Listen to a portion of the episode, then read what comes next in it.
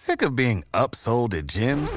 My guy, you're currently a base member. For $90 more, I can upgrade you to our Shred membership. For $130 more, you'll be a Swole member. And for just $300 more, you'll reach Sweat Platinum.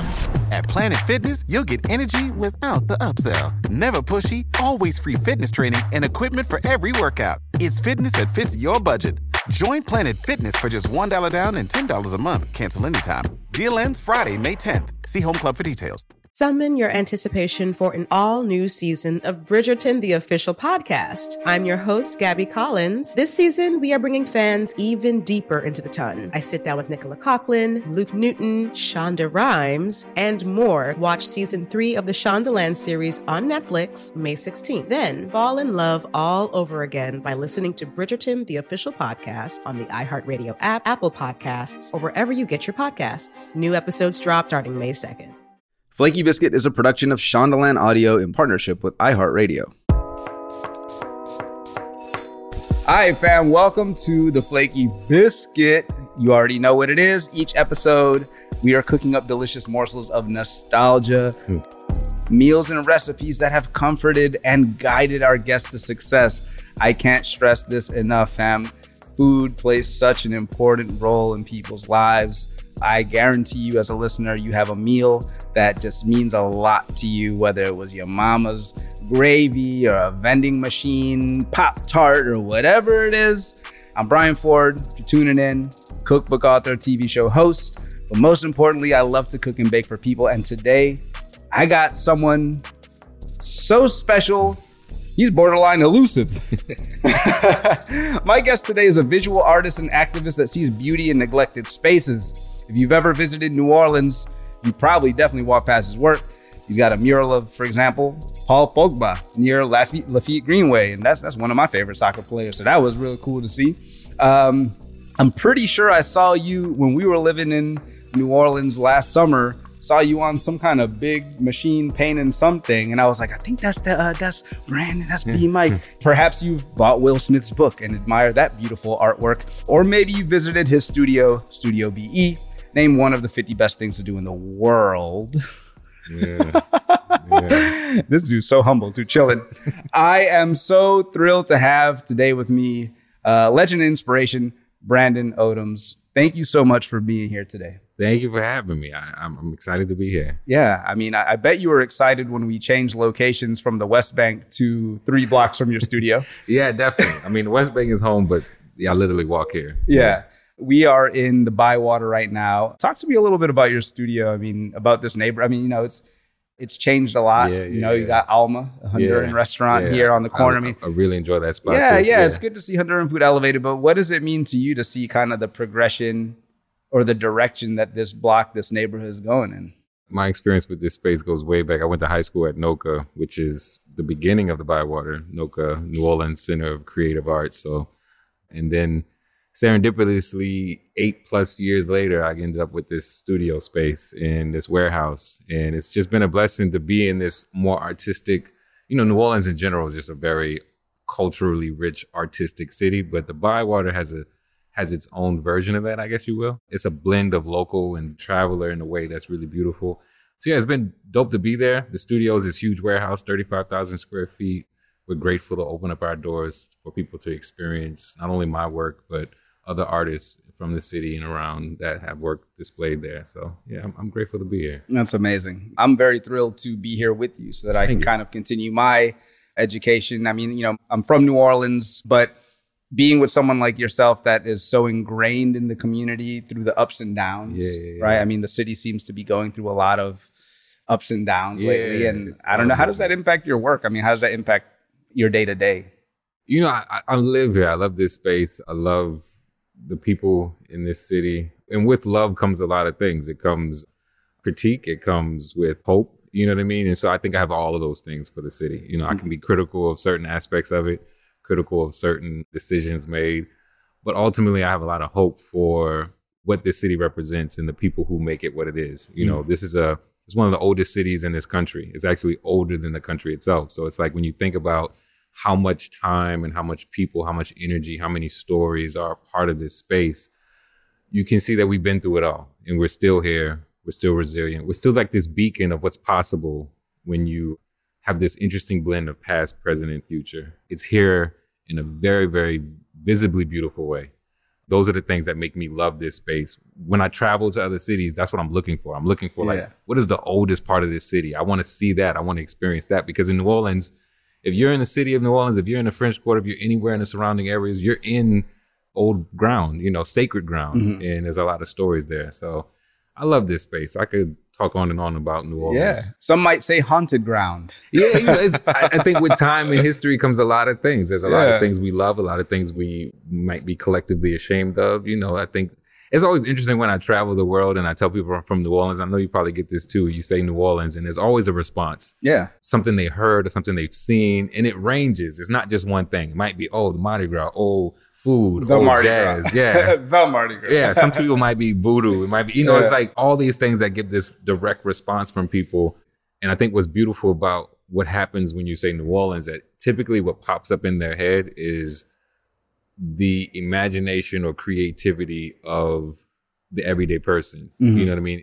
Myself, you, we can be flowers of this soil, but the best of this land is the soil. You know what I mean? It's not depending upon the flowers to make it beautiful. People Wow. come here before the soil. You know what I mean? They come here because they know that what makes it beautiful is is the everyday, it's the mundane. You know, it's the fact that you can get probably the best meal at the corner store here Mhm. than the the top of the line restaurant, Mhm. or or you can hear the best music from someone playing on the corner than you will if you were to go to Lincoln Center. And you know, so I think that level of proximity here is just so beautiful. Right. Like I said, I could talk about New Orleans. No, no, and we will. And that kind of brings me back to why we're here on this Mm-hmm. podcast. You mentioned to our team, you mentioned to me that you spent some time in Japan. Yeah, yeah, yeah. And why don't you tell our listeners what it is that you had me prepare for you?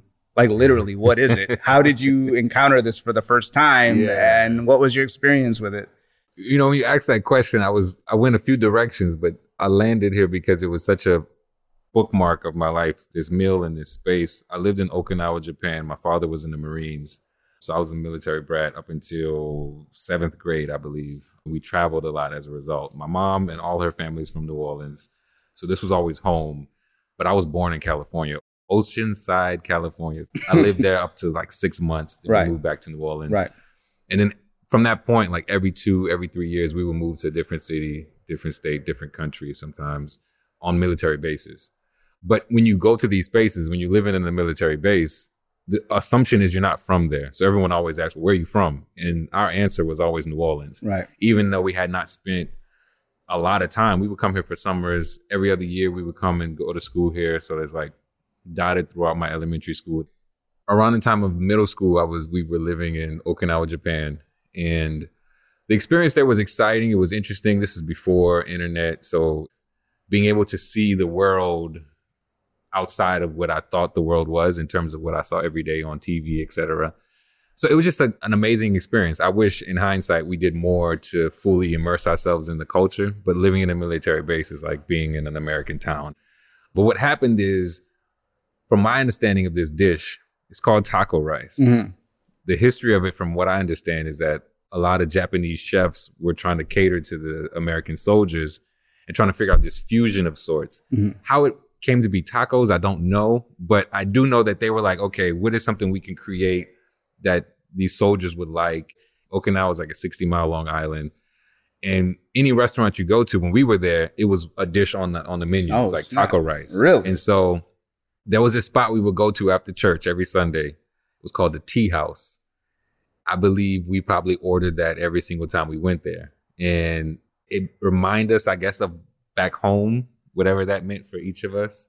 But it also had all these like Japanese sensibilities to it because Right. it was a it was a rice dish. Yeah, they don't play with their rice. Exactly. Boy, they don't play with their rice. exactly. And so it ended up happening after our years there. We there for like two and a half, three years. My mother started to cook this as a dish that she would have as a part of her rotation. oh, so your mom had it in her rotation Yeah. too. because it's an easy Ah. dish to make. Yeah. It's quick and it fills you up. And so I'm one of three. My mom has three sons, and so for us in the home, you know, she knew she could feed all of us quickly with that meal. And so yeah, it's real nostalgic. Yeah. For the listeners, what exactly is taco rice?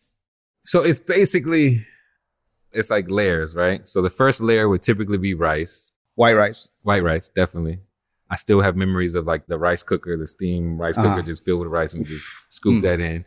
The second layer would, would be lettuce or some sort of meat. So it would be like ground beef. Right. And then on top of that was dependent upon the person. Like in a lot of ways, if you imagine Chipotle, but not not as many options. You had lettuce, tomatoes, cheese, salsa, and maybe if you were in a fancy spot, some like sour cream, and soy sauce, and things like oh, that. snap. Yeah. Okay. So like blending kind of a more Japanese flavor with the Tex-Mex Yeah, yeah, yeah. American. And that's why it's interesting like- that, that tacos became like the representation of what the American soldiers wanted. So it was like a yeah, like a Tex-Mex style. And depending on the person, you'll see some people the bowl will be as large as as, as popcorn bowl. life. Yeah. and some folk it'll be just like a lot of rice, a little bit of meat, a lot of lettuce, a little you know. So it, it was a cool meal that everybody was able to like create their own right. version of it With fresh ingredients. with I'm fresh assuming. ingredients. Yeah, yeah, definitely. And I just remember at a young age, it was something that we did collectively as a family. Like I remember I would chop the tomatoes, my brother would chop up the lettuce, and it was just like this quick thing that we can do straight home from school. Mhm. We're helping prepare. Those are some of the memories I have, and I do have memories coming back to the states and trying to introduce it to friends. Like my mom would cook it, we would try to, and you know.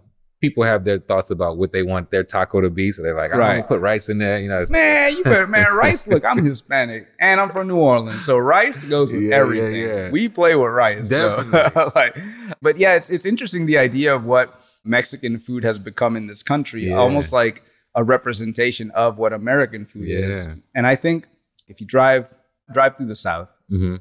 you know, you could stop in Virginia at the most like crazy looking sketchy town with Mhm. Confederate flags and Mhm. all this thing, but all them dudes is in the taco joint. They That's eating- such an interesting you know thing, but that's very Like, true. They got yeah. a, they got they rocking the Confederate flag and they're looking at you a certain way, but then they meeting at the taco joint. Yeah. So you better believe that this kind of Tex-Mex, you know, Taco Bell and all this kind of thing, this kind of permeates what the perception of an American would want, like nachos. yeah, or something like that, definitely, right? Like- and that's what's interesting about the taco rice dishes, the things that aren't there, that friends of mine who, as I think about like preparing it, like the things that they would include.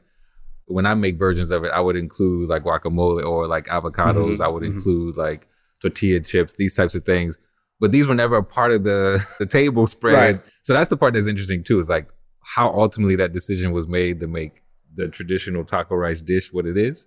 And I wish I knew more about it. I was too young to ask questions. I Right. was just happy to be eating something that I really enjoyed. So Yeah, I mean, I never knew about it. mhm. I had nothing, I had no knowledge of taco rice. I thought that was super dope. I mean, my brother's in the Navy, so I do have knowledge of the culture of being on a base. Yeah, Uh, yeah, he doesn't have kids or anything like that, but you know, he's been in Bahrain, Kuwait, and all this kind of thing. And he's like, yeah, like they'll have burgers and Yeah, like yeah, yeah. pulled pork. You know, you know, they don't eat pork there, but because of the military, I don't know, I don't want to call it occupation, but Mm. uh, because of the military presence, Mhm. the certain countries cater to the Americans' needs, even with alcohol. Like there's Mhm. countries that they don't drink alcohol, but the soldiers get it. Yeah.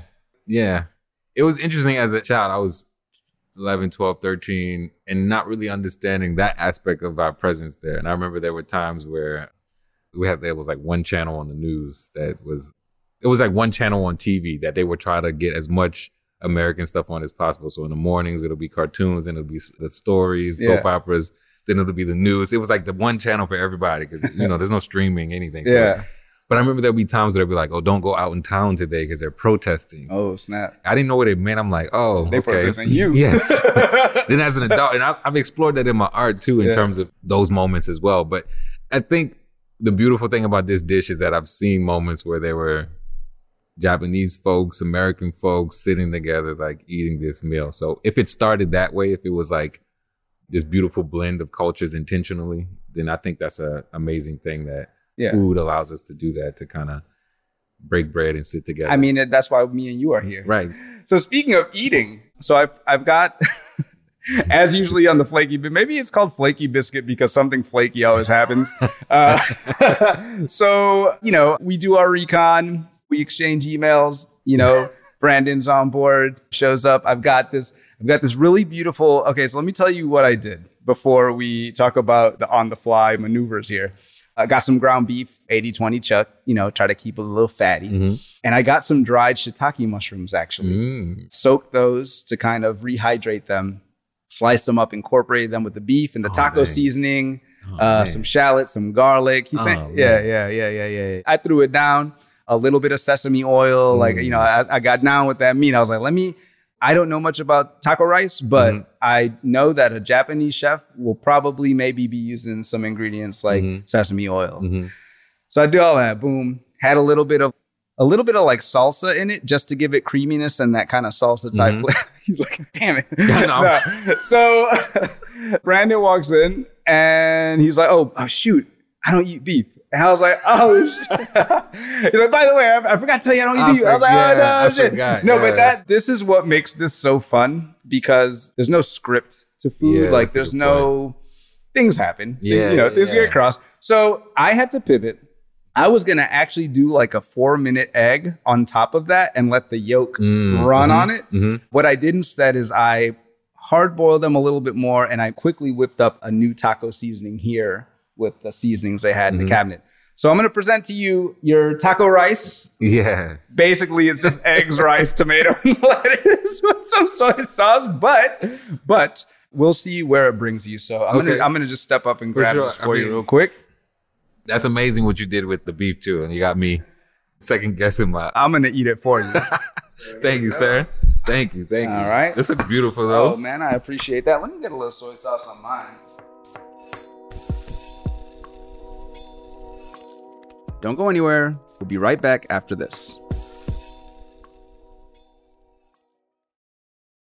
Summon your anticipation for an all new season of our favorite Netflix series, Bridgerton. And with it, a new season of Bridgerton, the official podcast. I'm your host, Gabby Collins, and this season we are bringing fans even deeper into the ton. Colin Bridgerton has returned from his travels abroad. Is betrothal written in the stars for the eligible bachelor? And meanwhile, the ton is reverberating with speculation of who holds Lady Whistledown's pen. We're discussing it all. And I sit down with Nicola Coughlan, Luke Newton, Shonda Rhimes, and more to offer an exclusive peek behind the scenes of each episode of the new season. Watch season three of the Shondaland series on Netflix May 16th. Then fall in love all over again by listening to Bridgerton, the official podcast on the iHeartRadio app, Apple Podcasts, or wherever you get your podcasts. New episodes drop starting May 2nd.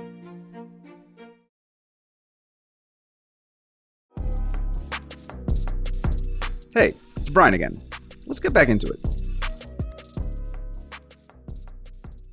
So I didn't have any cheese. The current approach of getting those like shiitake mushrooms in Mhm. there and kind of creating the umami that way, I was like, well, we don't really need, you know what? Adding cheese, like a shredded cheddar, it's like to add umami, right? Add Mhm. richness. So I thought I had fulfilled that, but anyway, let me know your thoughts. Okay, give it a, give it a taste.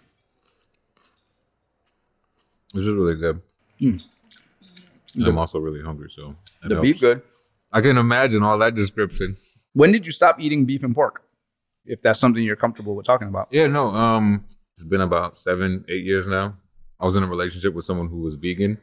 Mhm. It was the first time I thought about what I ate, and but I was more impressed by the discipline of it. It wasn't like the what are you putting in your body. It wasn't that. It was just the discipline. I was like, man, everywhere we go, we have to like make this announcement. You got to be like, I never thought about discipline as it relates to food. So I was like, let me see if I can not do. I think it was pork at first. Right. And then time passed, and it was like, okay, I feel different. I don't know if I feel better, but I feel different. You could feel the pork leaving your body. Yeah, and I think the main thing that kind of made me stick to it and continue to think about what else to add was one time I made a mistake and ate pork, and I didn't feel well. Mhm. And then so from that point, I was like, okay, this is just out my system now. Now Yeah. I can't go back. Mm-mm. So I do a lot of like turkey based things. So like I would have did this dish with like turkey ground meat or Mm. I'm not like the type of person to think I'm better off because I don't. It just I think my stomach or whatever has adjusted to not having these things. So when my doctor told me I was tripping, he was like, "You eat steak tomorrow, nothing's gonna happen." And I was like, huh. "Who knows? A year from now, I might be like, yeah, that was then, and now Right. I'm just like, So, whatever." you, so you're eight years strong in it. mm-hmm. Beef and pork. You And eat chi- you eat chicken? Yeah. Definitely chicken, turkey, Mm. all seafood. You know, I Yeah. can do that easily here. Traveling is where it gets hardest. Yeah. And actually, the last time I ate beef, I was in Korea. It was like a Korean barbecue spot that was super Mm. authentic. Mhm. I couldn't read the menu. I was with some friends. They interpreted things for me, and it was like, if you don't eat the beef here, something's wrong with you. And I did it, and it was amazing. Felt fine? I felt fine. Yeah, but this was early into it. It was like a year in. Ah, right, right. So if I'm in this space and they're like, yo, this is the best version of this that you will ever have, and I'm like, okay, I'm gonna do it. Yeah. You know what I mean? Yeah, no, I mean, you. what, you, what are you gonna do? Say no? Right, exactly. I do feel like as a for my own personal stuff, there's more discipline I want to impose upon myself in terms of what I consume. I tried to stop doing dairy for a while, but I just Yeah. cheese and Yo, cheese, bro. cheese is so cheese good. Cheese is so good, but it, the dairy be messing my sinuses up. Man. Like I found alternatives to milk that I really love. I love oat milk. Yeah. I love almond milk. Yeah, Found alternatives to ice cream, all these things, but cheese, I could just not find an alternative. because there is none. there is none. Right. It's like There just isn't an like- alternative to cheese. And I know It's all like- my non-dairy folk and vegan folk are probably like, "Yo, you need to try this version, this version." I've tried it all, and and none of it compares to like real cheese. It's just yeah, Yeah, it's one of those things where I'm like, "Yo, this is amazing." Yo, for sure. So, to the listeners out there, the recipe for Brandan's taco rice will be on shondaland.com. This is really good. But I bet we're all curious. I do appreciate you saying that it's really good.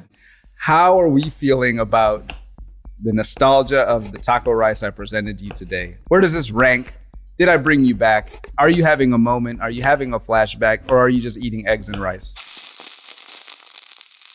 it's, this is really different from the way, for me at least, the way I would have prepared it when I was making my own serving. There was always a lot of dairy, a lot of cheese.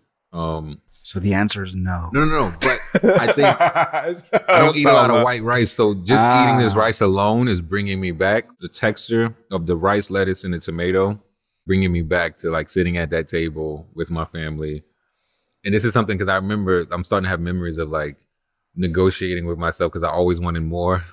Negotiating with myself about how much my portions was going to be, and I don't know how many siblings you have or don't have, how large the household you grew up in. Yeah. But for me, it was always like looking at my brothers, seeing how much they ate and how much is left, and trying to hurry up before they finish to get more. so these are the type of memories that's coming back to me. That competitive spirit Yeah. of like, yo, they only have so much left, and I'm trying to help them finish so I can go get the rest of that before you do. Well, we got a whole pot of rice here. I ain't got no more eggs though, so you can take your time. I know my the brothers will probably hear this and be like, I knew it. You something. I used to have a race with my brother on Thanksgiving. We'd each take a turkey leg and we'd each pile our plate high. Mhm. And this dude would clean me out every year. He would be relaxed. He Mhm. would just be kind of how you eating right now, chilling. Mhm. And I would be like, ah, ah, Yeah, taking yeah. bites. Mhm. Then I look over, he done. You ain't never gonna beat me. That's what my brother would say. we used to do everything. Like my mother would get like pastries or whatever, and we would count them out to see how many people. Okay, there's six in here total. That means you get two, you get two, you get two. Everything was so competitive about like you can't eat three if I can only eat one. like if you eat two, I have to eat two, etc. Yeah, All right. that's what this is bringing me back to. I'll take that. You've been brought back somewhere Mhm, relevant, somewhere special. I'm glad I can give you those moments. Once again, you're continuing to eat. You know, I got to keep patting myself on the back. I'm waiting on the episode where someone takes one bite and just doesn't touch it again, and I'm like, oh shit. but but I, I appreciate your honesty and transparency here, man. You know, Wait, I have a question though. When that happens, do you take that personal? If you prepare something for someone and they don't like it, don't enjoy it, or don't finish it, No, I don't take it personal as long as they don't make it personal. Like, Mm, it- you know, okay. if someone comes to me and insults me or something Mhm. or whatever, then I'd be like, yo, what's up? But if someone just doesn't like something I made, then that's life. I mean, not everyone's going to like everything I do. There's stuff I don't like to eat. Yeah. I mean, I've, I've gone to Michelin restaurants and been Mhm. completely like disappointed. I'll be at the table just be like, man, this ain't good. This ain't. right. I mean, it's interesting because as an art form, there are many art forms that people will tolerate if they don't enjoy it. Like you Yeah. can sit through a bad performance Mhm. or sit through a bad film, Mhm. Or someone can watch it, look at a painting, and be like, "Yeah, I don't like this, Mhm. but I'll Mhm. give it some time." Mhm. It's But I hard to think do that. with- food is like if it's not passing the test for you, like, nah, I gotta go. That's an interesting point. And I love how you mentioned food as an art form. If you don't like food, you're not going to put it into your body. No. if you go over to like, you know, you got a new wifey or something and her Mhm. mama cooked something, you, you better You clean that plate. you better clean that plate quick. All the tricks, the You napkin know? gonna be full. Everything. Yeah, she gonna be talking about my mom makes the best, this and that. You take one bite, be like, oh snap, this Yeah, ain't good. yeah. But for me, it's very hard to find a meal that I like don't want to Right, eat at okay. all. That I'm just like, ugh, this is gross. Yeah, like it's yeah. I'll usually play ball a little bit, but you are right. Mhm. I mean, I've been to a music show or like looked at a painting and be like, I don't really vibe with that. And then I Mhm. just turn around and walk. I mean, like I don't have to engage with it anymore. Yeah, yeah. No, that's interesting. I always wondered that because comedians talk about what happens if no one laughs, and I always wonder for chefs. Yeah, comedians, if no one laughs, it's glaringly obvious. Mm-hmm, If someone looks at your murals, Mhm. if you were on the corner mm-hmm. and you saw someone like and they didn't know you were around and they were like standing in front of your mural and they just stood there and then they walked away what would go through your mind I think I bake in the idea. Uh, no pun intended. Um, but I bake in the idea when I create that it's not for everyone, and that people are only going to give you so much time. Like with murals and et cetera, there's a eight second billboard rule where like people would give you eight seconds. You have that much time to try to communicate with them before they keep moving. Mm. They're processing so much information in their day, especially with phones and just the general stimulation of what's around them. So I always challenge myself to say, okay, what can I communicate within eight seconds? How can I not make this so complicated or so nuanced or so visually complicated that it requires them 30 minutes just to get something? do you feel like within that eight seconds if someone takes their phone out and takes a picture of your art is Mhm. that is that something that makes you feel good do you not care is it something you look for like if if you know people are in the studio actually Yeah. i don't even know if you allow photos in there No, definitely we do. is that like what you would be looking for Yeah, I mean, to me, I've been playing with this juxtaposition of the ephemeral with the eternal as it relates to the work I create. And this is also an interesting point for you as an artist, as a chef, in terms of like, how long does something last? Like, are you upset when someone eats the food in like five seconds? It's like, I've worked on that for this long and you just, but with the mural, it's like the idea that I know it has a short time frame. It's not going to last forever. Right. Whether it's the conditions of the elements of the environment that's going to beat up on it, or the building itself might crumble. like at in the hurricane yeah, exactly. i got a story about that i watched it happen wow. because I and continue on. I do want to. I do want to jump back to that, but continue on to what you're no, it's just the idea that I know that this is not a forever thing. So when someone takes us a photo, it does sort of impose an extended lifespan because now they can look back at it on their photo, or if we sell it as a print, they can put it up on their wall. Mhm. But I think ultimately, for me personally, like my experience is the production, is the process. Once that performance is done, then I'm kind of like, okay, Interesting. What else can you do? You, you've presented yourself. Yeah. You've created. right. You step back. and it's to me that part of it feels like a performance like a choreographed dance in a Mhm. way i remember hearing friends talk about like the beauty of stage plays is once it's over it's over you can't record it because it's not the same like what you get from a recorded version of it isn't the same thing you got from being there and so for me as a person who's in the process of creating it when it's done it's over like i can't recreate what i fell in love about it you know i can look at it and fall in love with the impact it has on other people but for me the process is done like the Right. story is done There's a struggle involved Mhm. with creation, right? Like Definitely. Everything you're saying is pointing to the fact that there's a slight struggle involved when you're in the weeds of it, trying to figure out what it is you're putting out. Mhm. And I read somewhere that you wrestle with concepts like black power, Mhm, mhm. the definition of blackness, and Mhm. what is the responsibility that you have to your community to Mm-hmm. portray these things. I mean, when I look at your artwork, I see black excellence. Mhm. so you know, what, no, I do. I mean, I, I truly do. So I mean, like, how has that molded your path forward? I mean, on one extent, I benefited from this collective moment that we've been in around investigating the value of Black lives. Mm-hmm. Just this new sort of Black arts movement where you see a lot of creatives, whether it be in music and cinema and literature, poetry, all these things where they're like investigating their responsibility in the moment we're in. You see this general disregard of Black life. And it's like, well, I'm a Black person that's creating communication to the public. How can I communicate the way I love myself, the way I love my community? And how does that translate in the moment? So I understand that I've benefited, my work has benefited from this current that has pushed it forward. Other people who said, you know what, your work, like you just said, Black excellence, like seeing your work makes me love myself. It Mhm. makes me understand why I'm powerful, why I'm beautiful. And it, I've benefited from that. But also, I think there's another conversation that a lot of black artists are having around is it just that? You know, I have friends who who struggle with calling themselves a black artist. They say, "No, I'm just an artist." I listen to that, and It's I'm, so I- tricky, man. yeah, because I can understand even as a chef and, and thinking about when people label you at that, you know, Yeah. it opens up a door of opportunity as well as a type of exceptionality, but you also know what the door is limiting too. Right. Pretty much anyone that's black or brown that I talk to that is creating something, Mhm. it's just something that we have to deal with Yeah. because uh, at least, you know, I can speak for myself growing up in Louisiana, going to high school in Slidell. Mhm. You already know what they was calling me. Mhm. I don't have to get into it. So I'm always having to validate my existence to myself. Like Mhm. I, I am good enough. I'm not those things they call me. So then when you become successful, like I'm an Afro Honduran or a black baker who's wrote a, a baking cookbook, like you said, I've benefited from this realization of like, oh, the media wants to now accept us as Mhm. worthy. Mhm. So we're obviously going to take the opportunities Yeah. that we can get because you know we're trying to get it in. But then it does make you step back and say like, oh man, like am I am I a good baker Mhm. or am I a good baker because I'm black? Mhm. I don't know the answer. No, I think it's, it's definitely a question that a lot of us explore. And I think for me, the exploration led me to just focusing on what's most important. When I did that, I realized what's most important to me is the fact that I can inspire and light a fire in folks. Because when I was younger, when I was in high school, I didn't see examples of what a black artist looked like. Right. There were many examples, but I didn't have social media. I couldn't look it up. I couldn't go follow people on Instagram Mm. that I felt modeled a certain creativity that I had. So I'm excited by the fact that I can be one of those examples for these artists that we encounter all the time, these younger artists that say, okay, I want to do it like you. I want to do it better than you. You've showed me how this way looks, so I want to do it that way. And I think those things are exciting to me. How people define you, you you would never like fully satisfy yourself with that answer because Yeah. they're gonna people are gonna do it regardless. They're gonna Yeah. they're gonna dice you up in some category that makes them feel comfortable. Right. And you know, there's a quote by Audre Lorde who said, "If if I didn't define myself for myself, I would be shrunk into other people's imaginations and eaten alive."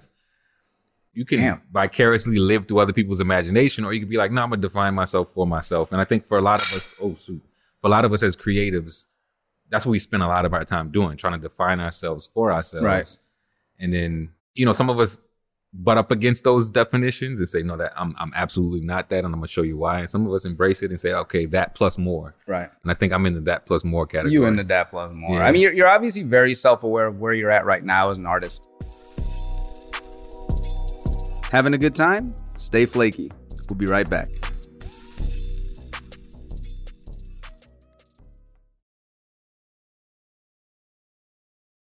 Summon your anticipation for an all new season of our favorite Netflix series, Bridgerton. And with it, a new season of Bridgerton, the official podcast. I'm your host, Gabby Collins, and this season we are bringing fans even deeper into the ton. Colin Bridgerton has returned from his travels abroad. Is betrothal written in the stars for the eligible bachelor? And meanwhile, the ton is reverberating with speculation of who holds Lady Whistledown's pen. We're discussing it all. And I sit down with Nicola Coughlan, Luke Newton, Shonda Rhimes, and more to offer an exclusive peek behind the scenes of each episode of the new season. Watch season three of the Shondaland series on Netflix May 16th. Then fall in love all over again by listening to Bridgerton, the official podcast on the iHeartRadio app, Apple Podcasts, or wherever you get your podcasts. New episodes drop starting May 2nd.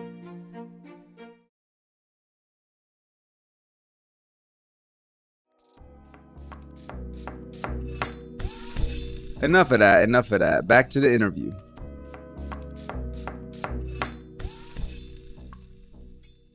Tell me quickly, how did you get from eating taco rice, moving around the, the globe, to Uh-huh. having this world renowned studio? I mean, I like, what, appreciate like, you know, what, what is, yeah. when was the moment you were like, oh, shoot, I'm really good at this? I mean, the short end of the story is that I went to NOCCA for visual arts. I didn't see myself reflected in the space, not the physical NOCCA space, but just like the general space of fine arts. And so I went to school for filmmaking because I was also in love with filmmaking as well. So I went to UNO for filmmaking because I did see myself reflected in those spaces. I saw Spike Lee, John Singleton, and I'm like, okay, I'm gonna be a, a movie director. So I did that, and I somewhere in that process of exploring filmmaking, I got stuck in the purgatory space of music videos, which any filmmaker student would, would laugh at that because there is a space where you can get stuck in where all you do is music videos. I was doing that in New Orleans, post Katrina New Orleans. And it was a beautiful creative space because I'm, I'm a super fan of music. Like, Right. Musicians are my favorite people. Just seeing their process is so beautiful. So I was privileged to be able to create music videos for so many amazing artists and be able to interpret their music into visuals.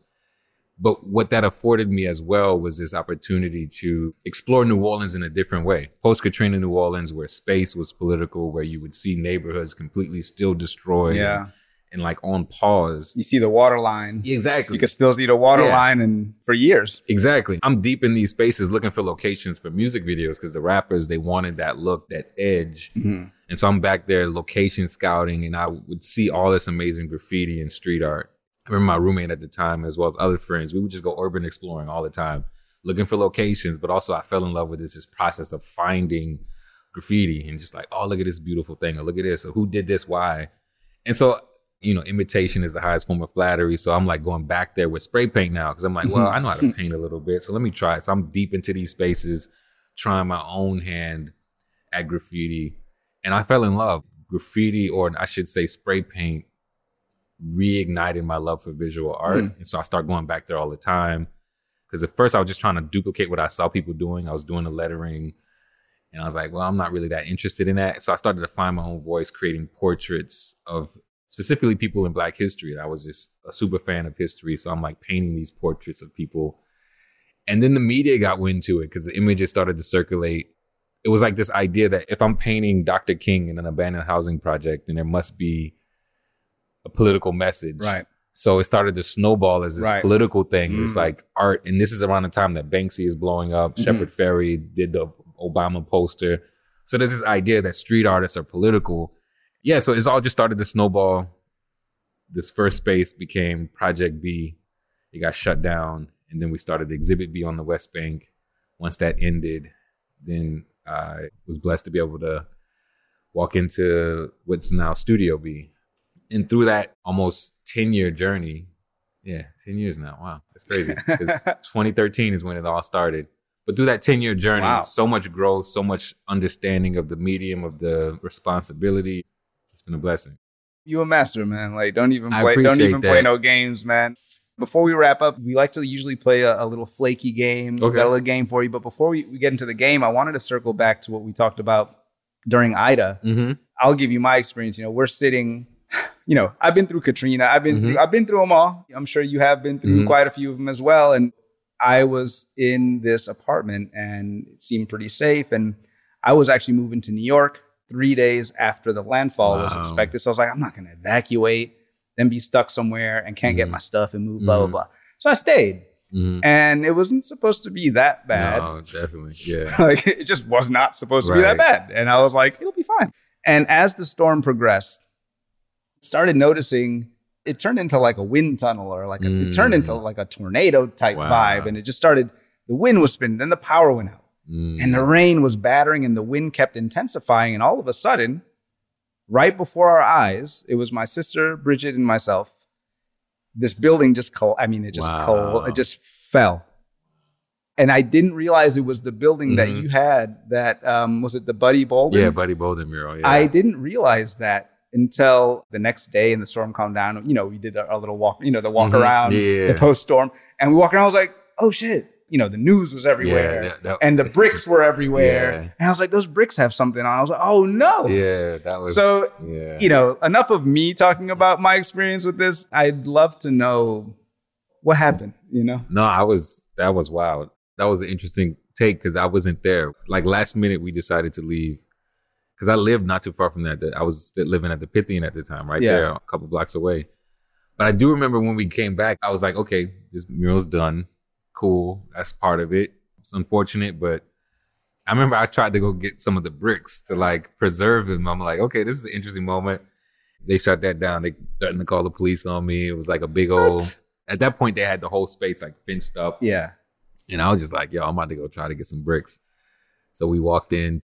I was documenting the whole thing. So we tried to have a conversation with the crew. We was like, yo, we just wanted to talk and and then one of my homies took a brick. So we're leaving. They didn't want to let me film inside. I think that's what I was trying to do. So we're Right, leaving. Right. Out of nowhere, somebody pops up like, one of my workers just said you took a brick. Where is it? And we like, yo, what's going on? Like it's yeah, it got tense. We filmed the whole thing. But then a couple months later, the company that owns the space reached out and were like, yo, how can we make this work? Blah, blah, blah. Right, And right. so ended up getting recommissioned to paint the spat over. So it's back up, new and improved.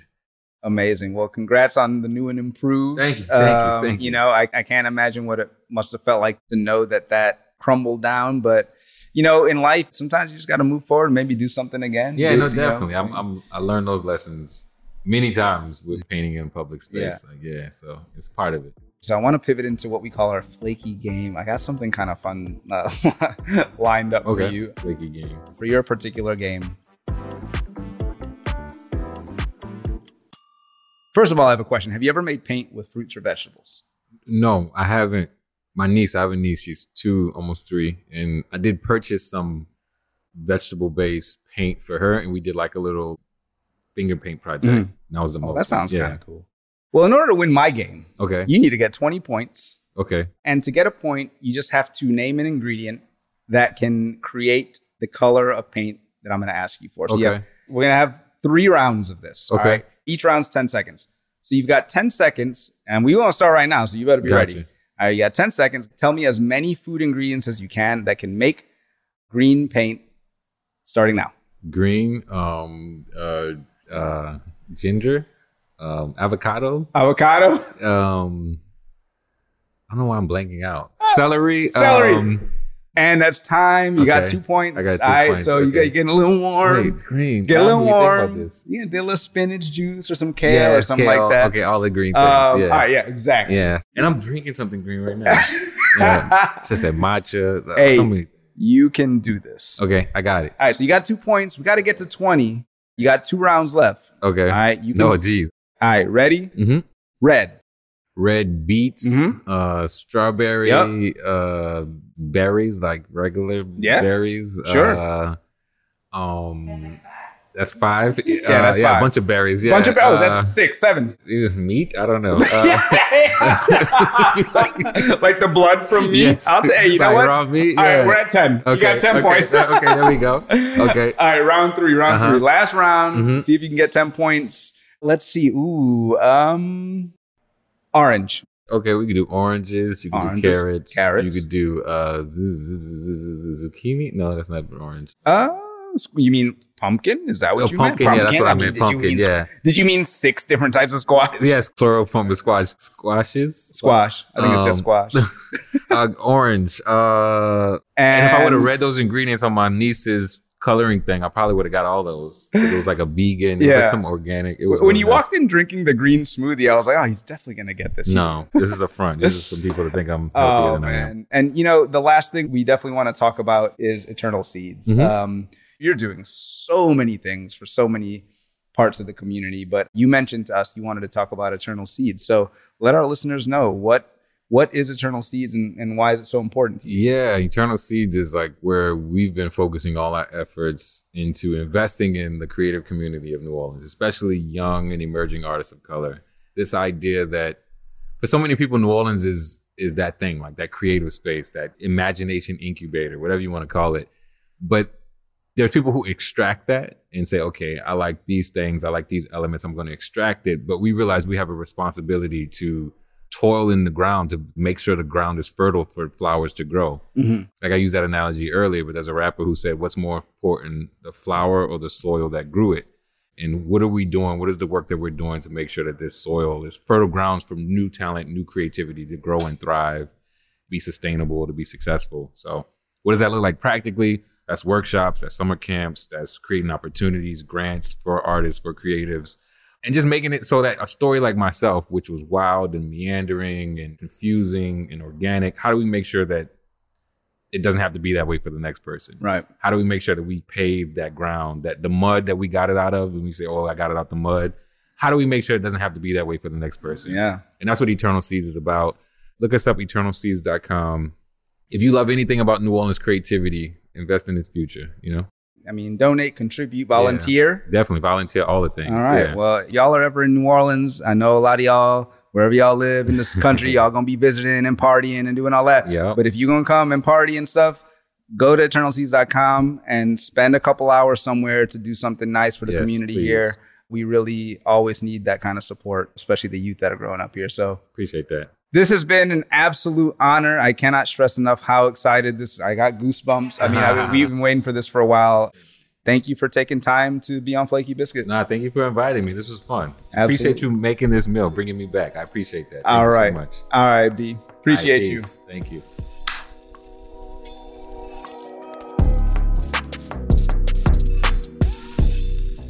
Thank y'all so, so, so much for listening once again. Man, I love y'all support. If you want the recipe for my version of taco rice, find that recipe on shondaland.com. This recipe was new to me. It's in fact this dish was new to me. I never knew about it. So I'm really curious as to how y'all are gonna do. Tag me at Artisan Bryan, tag BMike at BMike 2C, and of course please don't forget to tag shondaland post those photos videos you already know. Send us messages leave some comments. Get into that discord and chat with everyone else. Chat with our other listeners about how y'all are doing with this recipe.